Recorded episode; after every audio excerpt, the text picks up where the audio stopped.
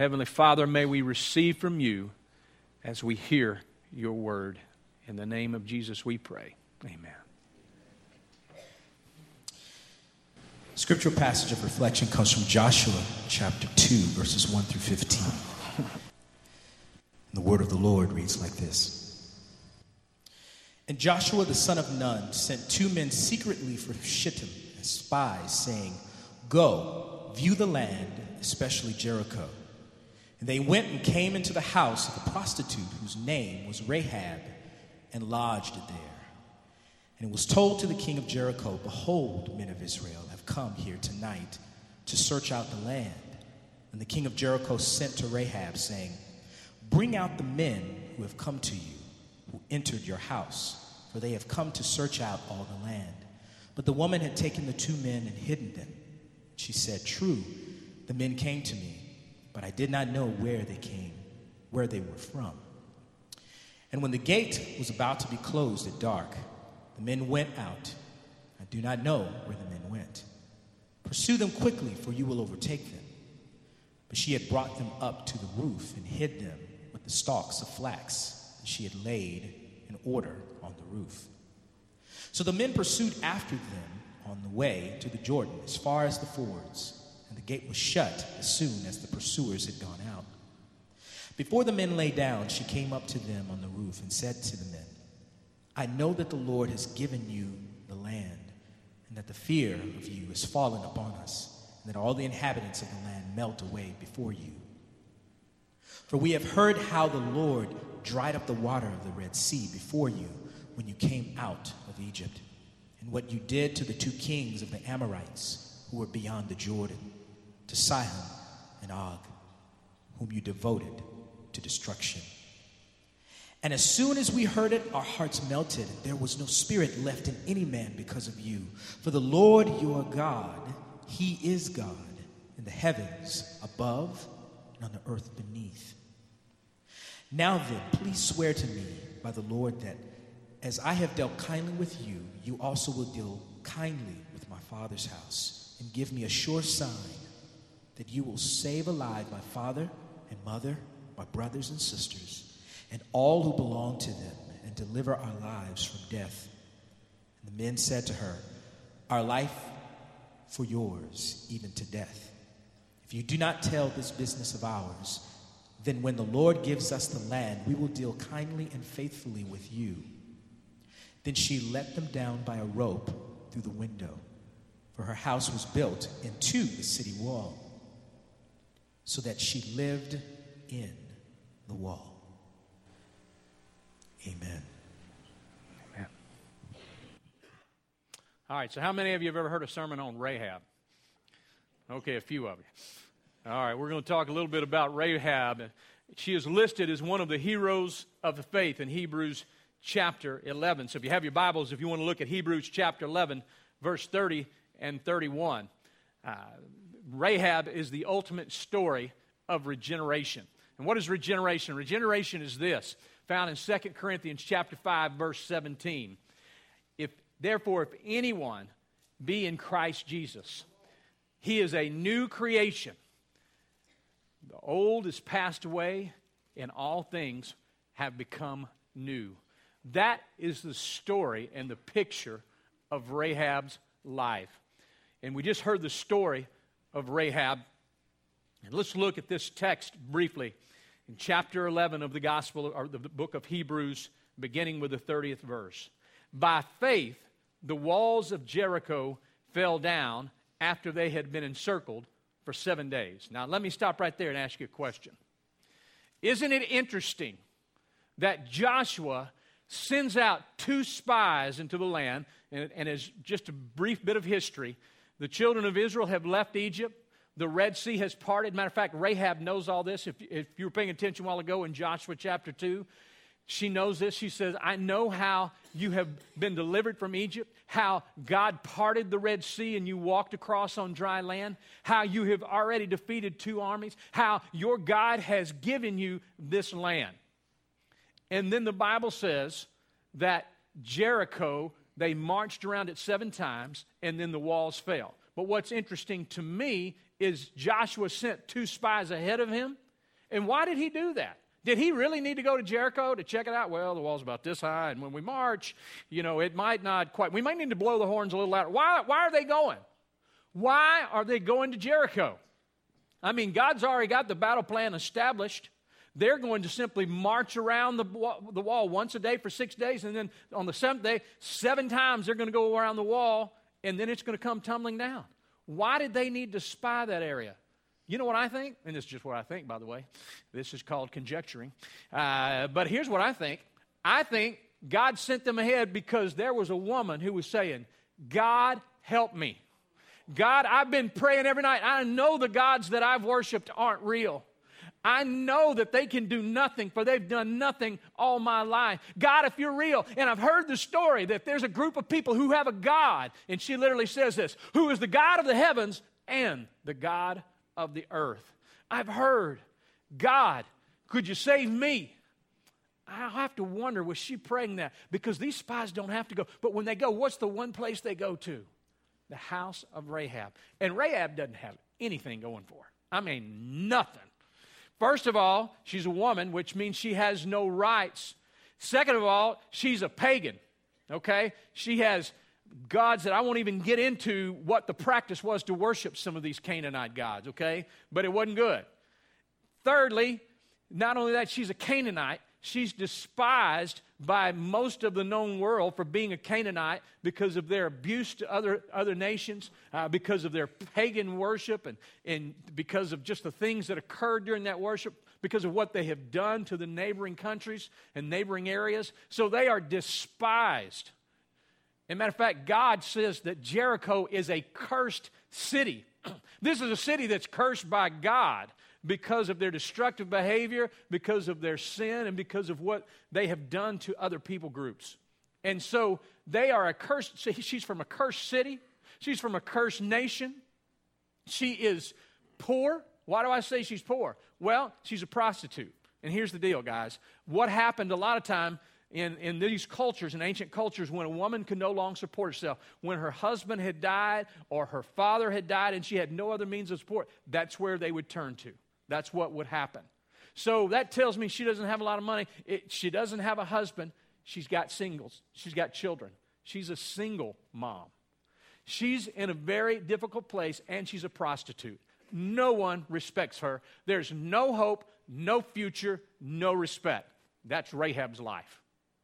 And she probably finds herself, God, if there's a God in heaven that's real, hear my cry. And then one day she hears the message there's a God coming. There's a people coming who represent a God who moves seas, who m- removes armies, who removes the opposition. And she said, My heart melted. You don't think she was anticipating, wishing, praying, hoping? And she doesn't have all the education, she doesn't have any background, but she believes. She believes the message, then she believes the messengers. And then she does what? She takes a big risk.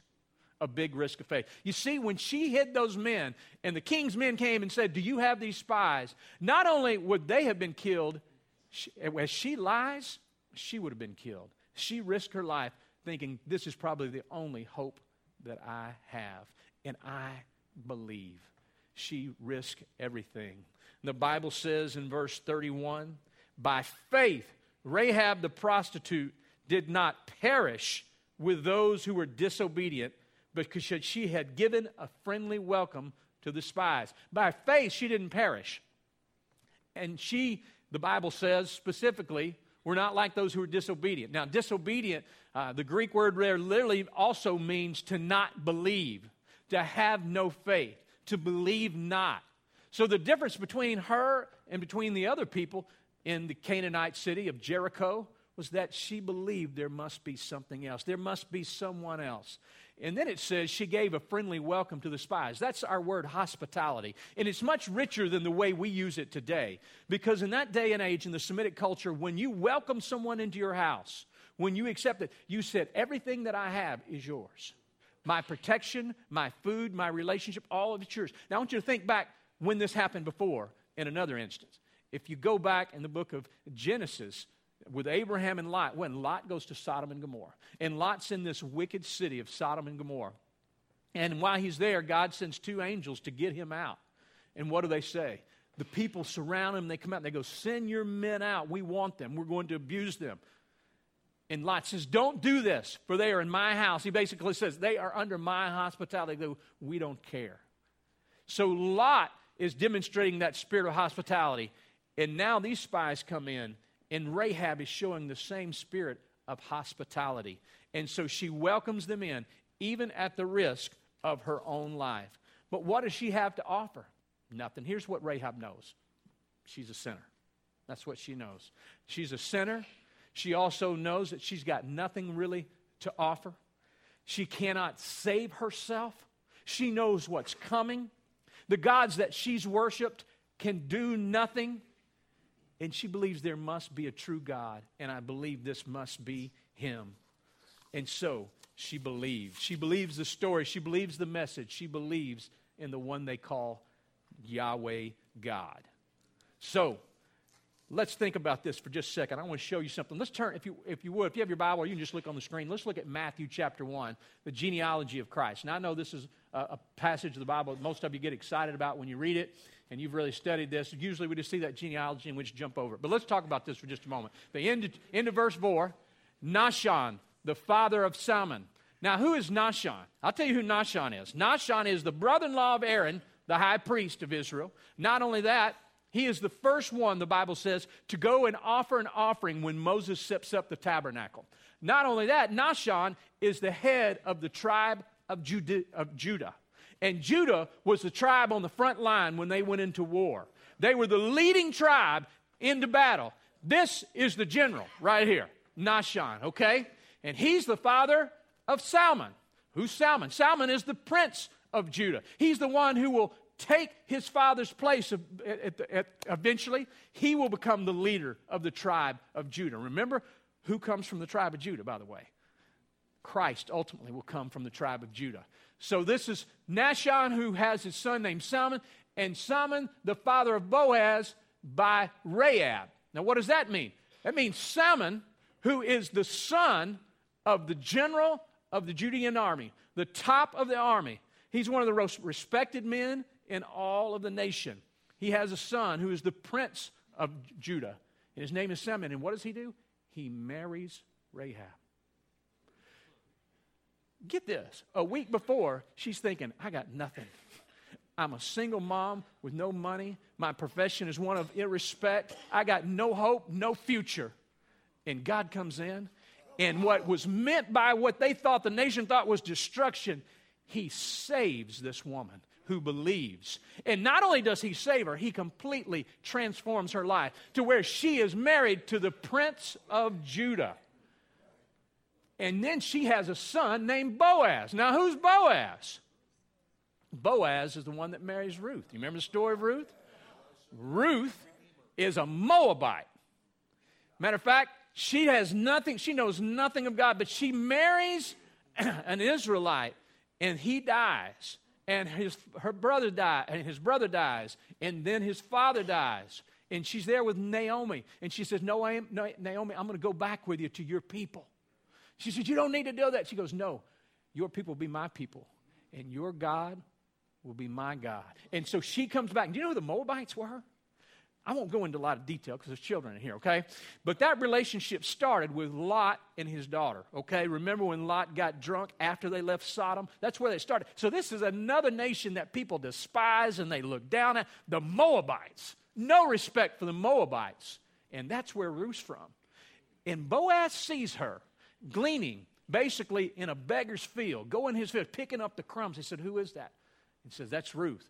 And she's taking care of Naomi. Leave her a little more. And he begins to watch her and listen to her.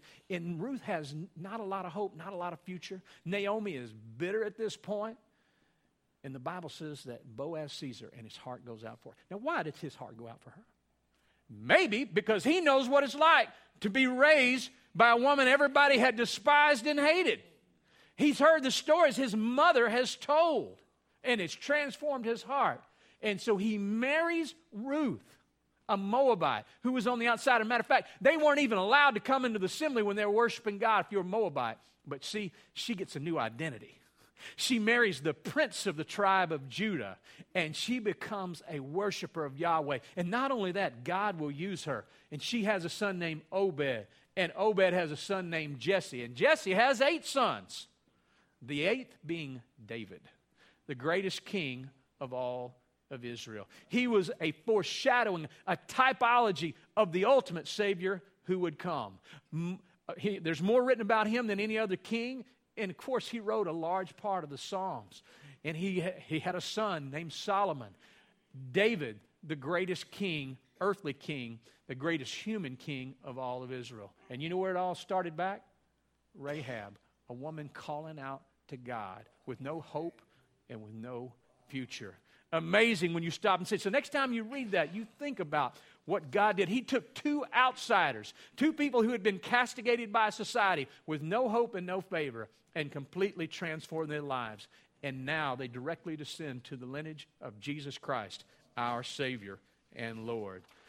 So ask yourself the question where am I today?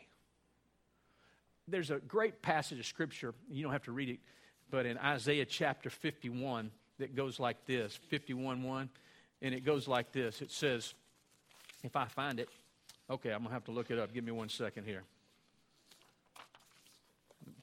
The book of Isaiah 51, verse 1. Your translation may be a di- little different, but let me read it to you. 51 1, it says this It says, Listen to me, you who pursue righteousness, you who seek the Lord. Look to the rock from which you were cut, and to the quarry from which you were dug. If you have the New King James Version, it might say this or the hole from which you were dug. Look to the one, to look to the Lord and look to where you were cut. From the one you were cut.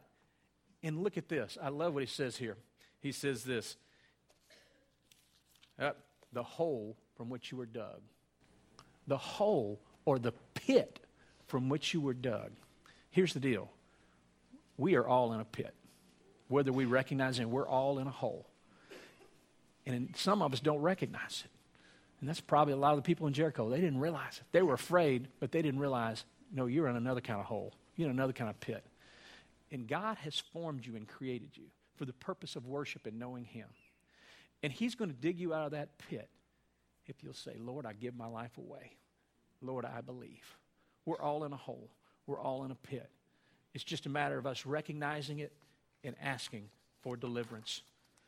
I want to conclude with this Moses was a murderer, Elijah suffered from depression, Peter denied Christ, Samson was guarded or was mastered by his lust, Thomas doubted, Jacob was a deceiver, Rahab was a prostitute, Jephthah was from an illegitimate birth, John Milton was blind, yet he wrote A Paradise Lost and was one of the greatest poets of all time. Joni Eareckson Tada, a quadriplegic, but she is a popular author and speaker and artist today. James Earl Jones, know who he is? Voice of Darth Vader. James Earl Jones, when he was five, became a mute. He had always stuttered terribly, and when he was five, he became a mute and did not speak for eight years. For eight years, didn't talk. But when I go into the IMAX, when I'm watching a documentary, there's this amazing voice that comes over the sound. And he speaks as James Earl Jones. Matter of fact, a copy of the, new, of the Bible on cassette, James Earl Jones. And this from a man who was born, uh, he had no father growing up. Uh, his mother, he said he was raised by his grandmother. She said she's the most prejudiced person in the world. Said she hated everybody. Didn't matter what race it was. She hated everybody. And I had to get over. And he said I was so traumatized that I just quit speaking, and I literally could not speak till a school teacher when I was 13 began to invest in my life, and he experienced the grace of God, the salvation of Jesus Christ, and now he's one of the greatest orators, one of the greatest has one of the greatest speaking voices of anybody alive today. And he was a man who stuttered and became a mute. And God opened up his voice and used him. Hey, I don't know what hole you're in today, but can I tell you, God still is in the business of regeneration. Behold, if any man be in Christ, he is a new creation. Old things have been passed away, all things are new. So when we play Amazing Grace, when we sing Amazing Grace today, here's what some of us probably ought to sing Amazing Grace, how sweet the sound that saved a wretch like me. We might even need to sing Destroying Grace. The grace of God destroyed me because I was in a pit and He took everything away. And He, rec- he helped me to recognize I need Him. And He destroyed the old man and has created a new man. We all get there the same way by recognizing that we're sinners. We're in need of grace and that He is the one true God. Let's pray together. Father, thank you for this time together. And Lord, as we hear testimony and praise this morning, let us receive your grace. And as we sing about your grace, as we hear about your grace, let us worship you and give you thanks. If there's one that doesn't know you today, I pray, Lord, that they would come and recognize the grace that you afford for all who will come and ask. In the name of Jesus, we pray. Amen. Gentlemen, if y'all would come on up. Good morning. Good morning. Oh, it's so good to be here, Rock Point. I want to thank uh, Pastor Ron.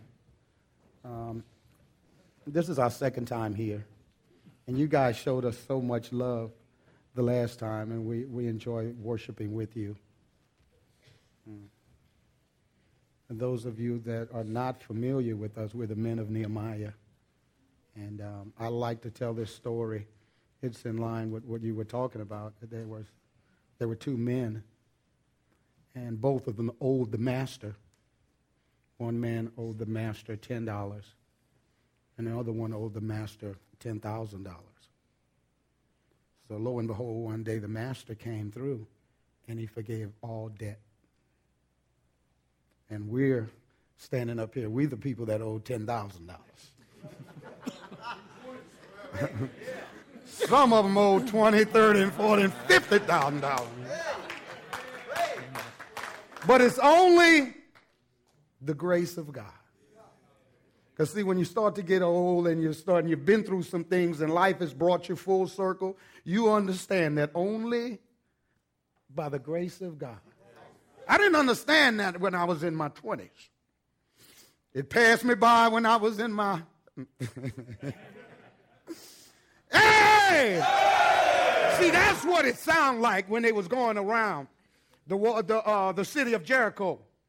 Ah! Because praise comes before the victory. See, they was praising before they even won. Because they knew that they was going to win. we going to win too because I read the end of the book. so if you're going through something, read, you know, you could cheat get to the end of the book, we win. Christ wins. We win. And we've made some bad choices, you know, and uh, sometimes we've been dealt some um, bad cards. But it's all good. That's why. That's why Jesus came. That's why he died. That's the whole essence of God, restoration. That's who he is. So why wouldn't he love me? That's his nature. Uh, Rock Point, and I said this last time, but do you know last year 38,000 people died from ODing on drugs? Overdosing on drugs. And 60% of those people, it wasn't the big boys, it was prescription drugs. There's a cancer, there's a spiritual malady, there's a, there's a, a there's a leprosy that is eating away at our country, our communities, our families. It's just, and it's almost like the 800 pound gorilla in the room. I don't, you know, it's just, it's going on and it's eating away at our families. And that's strategically, that's Satan's, that's his, that's his thing. If he could attack the family, the basic building block of God the way God set it up. God set up divine order man, woman, children. Be fruitful and multiply. So Satan is saying, Look, check this out. I got him. I'll destroy if I could kill off the man and take him out of the family. So, you know what? We, we applaud with so many ministries, but our ministry is, our niche is restoring the man. Restoring the man, Domingo, restoring the man.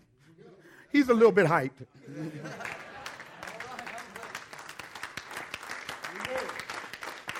I believe he has his daughter here with him today. He's a graduate, graduate, and um, it, it, it's the ultimate. God created men to take territory, to for the for the support their family. He gave us dominion, and Satan has robbed it. We just want you to know you're going to hear some testimonies today. You're going to. We're excited. Oh my God, we're excited to be here.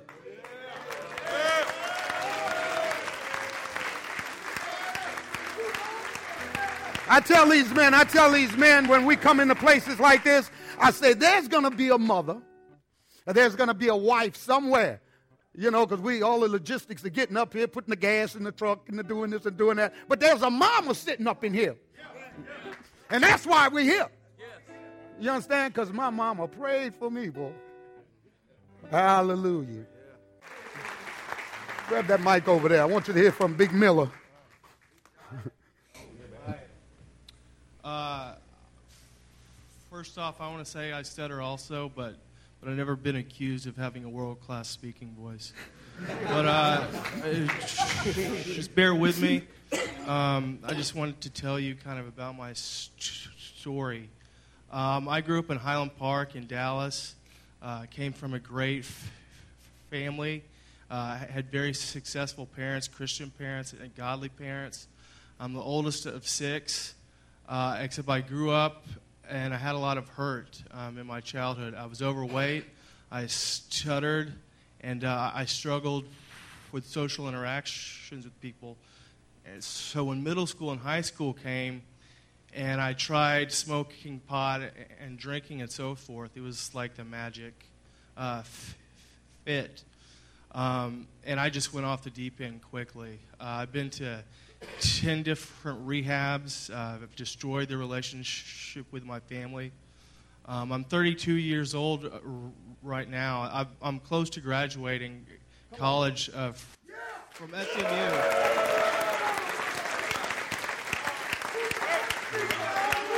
But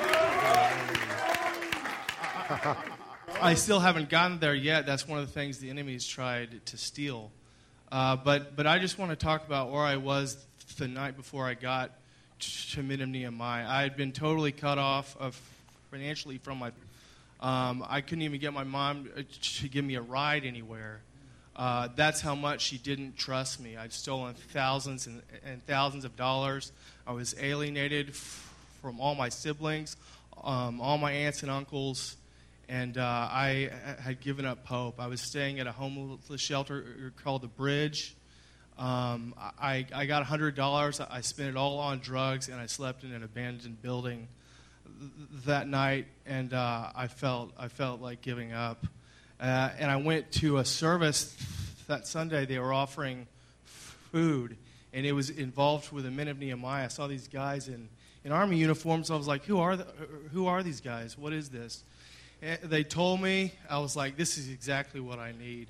And uh, I've been there eight and a half months now my relationships with my family have been almost completely restored. Uh, my nephew and my mom uh, came up here today. Uh, I'm trying to get a job, and I just have to give all the glory to God. Uh, I just.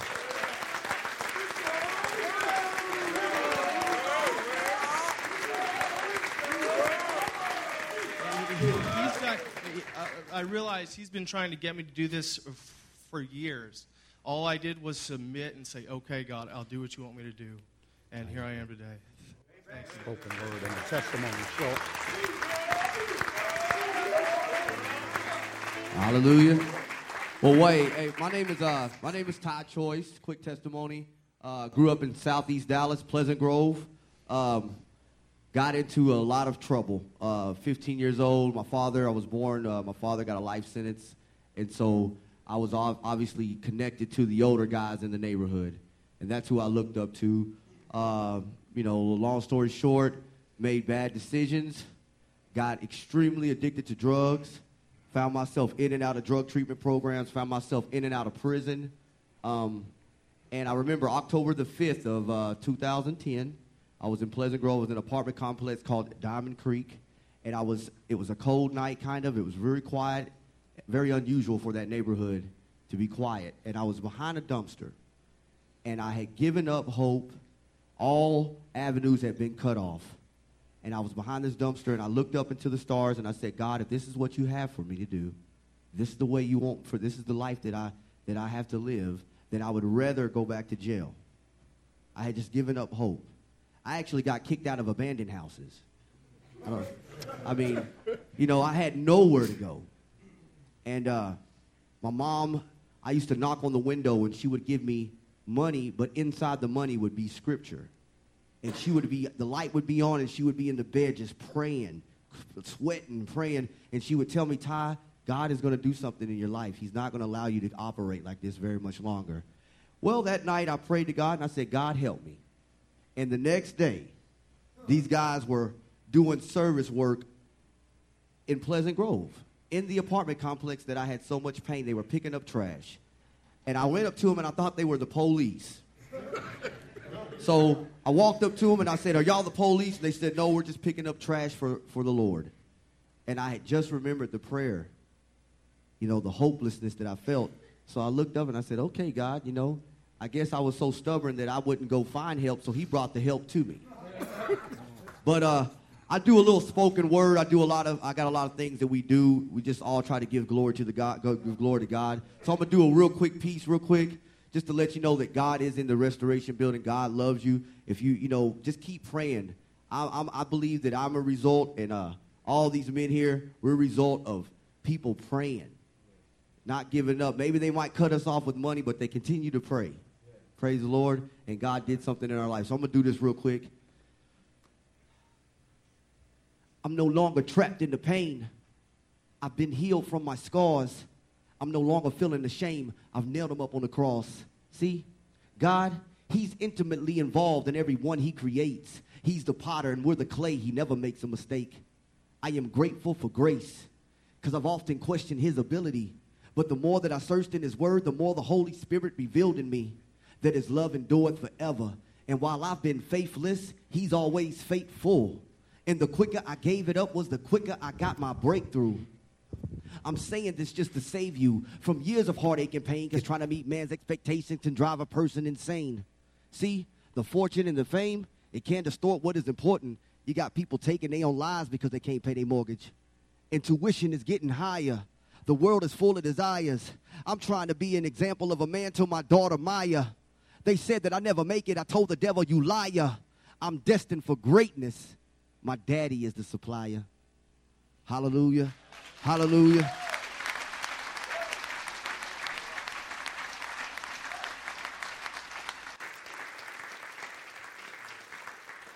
A few minutes ago, I told y'all the problem, and um, of course, the leprosy of the day is substance abuse. But here's what God said because, see, see, let me tell you something. We didn't go through this, it wasn't about you. First of all, drugs are not our problem, never has been. We got a living problem, we got a godless problem. See, we took drugs because we couldn't deal with life. Actually, drugs was the solution. That's why they call it self medicating. If something's wrong, you take. So drugs wasn't a problem. It was an attempt, a satanic attempt that only the love of God so the Bible said that the harvest is ripe. So if y'all wondering why we're doing this soldier thing and the, we get the discipline thing and allow God, because see, we're the solution now. We're the solution. God always has a remnant. God always has his people to deal with the problem. So the Bible said that the harvest is ripe, but the laborers are few. So pray to the Lord of the harvest that he sends some dope fiends to save the world. Y'all might think I'm crazy, but I know that to be true. Because it works like that in the Bible. It works like that in the Word of God. Either it's true or it's not. Well, there's a, we've got a few brochures if you're interested in getting more information about this ministry. And if you would be prayerfully, uh, especially men, if you would prayerfully consider uh, being a part of this ministry, uh, there are mentors needed, Bible study leaders, all kind of things. And uh, we're going to be partnering with the men of Nehemiah moving forward. And uh, I believe God's going to call some of you to partner as well. And so there are some brochures out there that you can pick up uh, if you're serious about praying about that. And I really want to encourage you, particularly as men, I want to challenge you uh, to ask God, Lord, do you want to use me to make a difference in the lives of men uh, from Nehemiah as they minister and as they make an impact? And so this is your opportunity. Maybe you prayed, God, use me. God, what do you want me to do? This may be it. Might not be, I don't know, but you need to ask and you need to find out. And so I encourage you to consider that. I'm going to ask these guys to sing two more songs and uh, just kind of close this out. Michael, do you have one you're going to do with them as well? Is this it? That's it? All right. So, uh, Lewis, do two more songs. yes, sir. Thank sing you. us out of here. Thank you so much. Thank you, Rock Point, so much. And, and you said that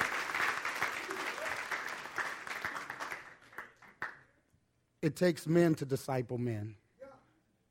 It takes men, and Satan, of, of course, has you know severed those relationships. Many of my guys never had fathers or the absentee father.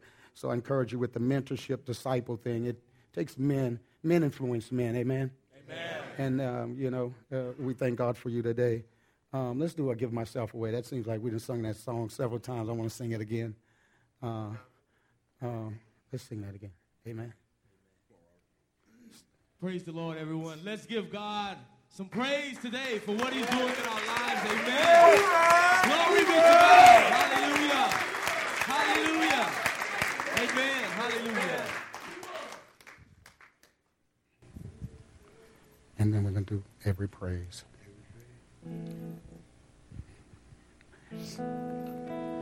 Lord, we come before you, Lord Jesus, to just thank you, Lord Jesus. We're asking you, Lord Jesus, after, that after you continue to song. use us. Lord Jesus, to reach out to men, Lord Jesus, to, to restore their lives so they can go back home and be the leaders in their families and, and the covering for their wives and their children's, Lord Jesus. We are asking, Lord Jesus, if there's some men out there, Lord, that would like to partner with Nehemiah, Lord Jesus, and help to mentor and to restore men. We pray that that be on your heart upon today. Just give yourself away to the Lord Jesus.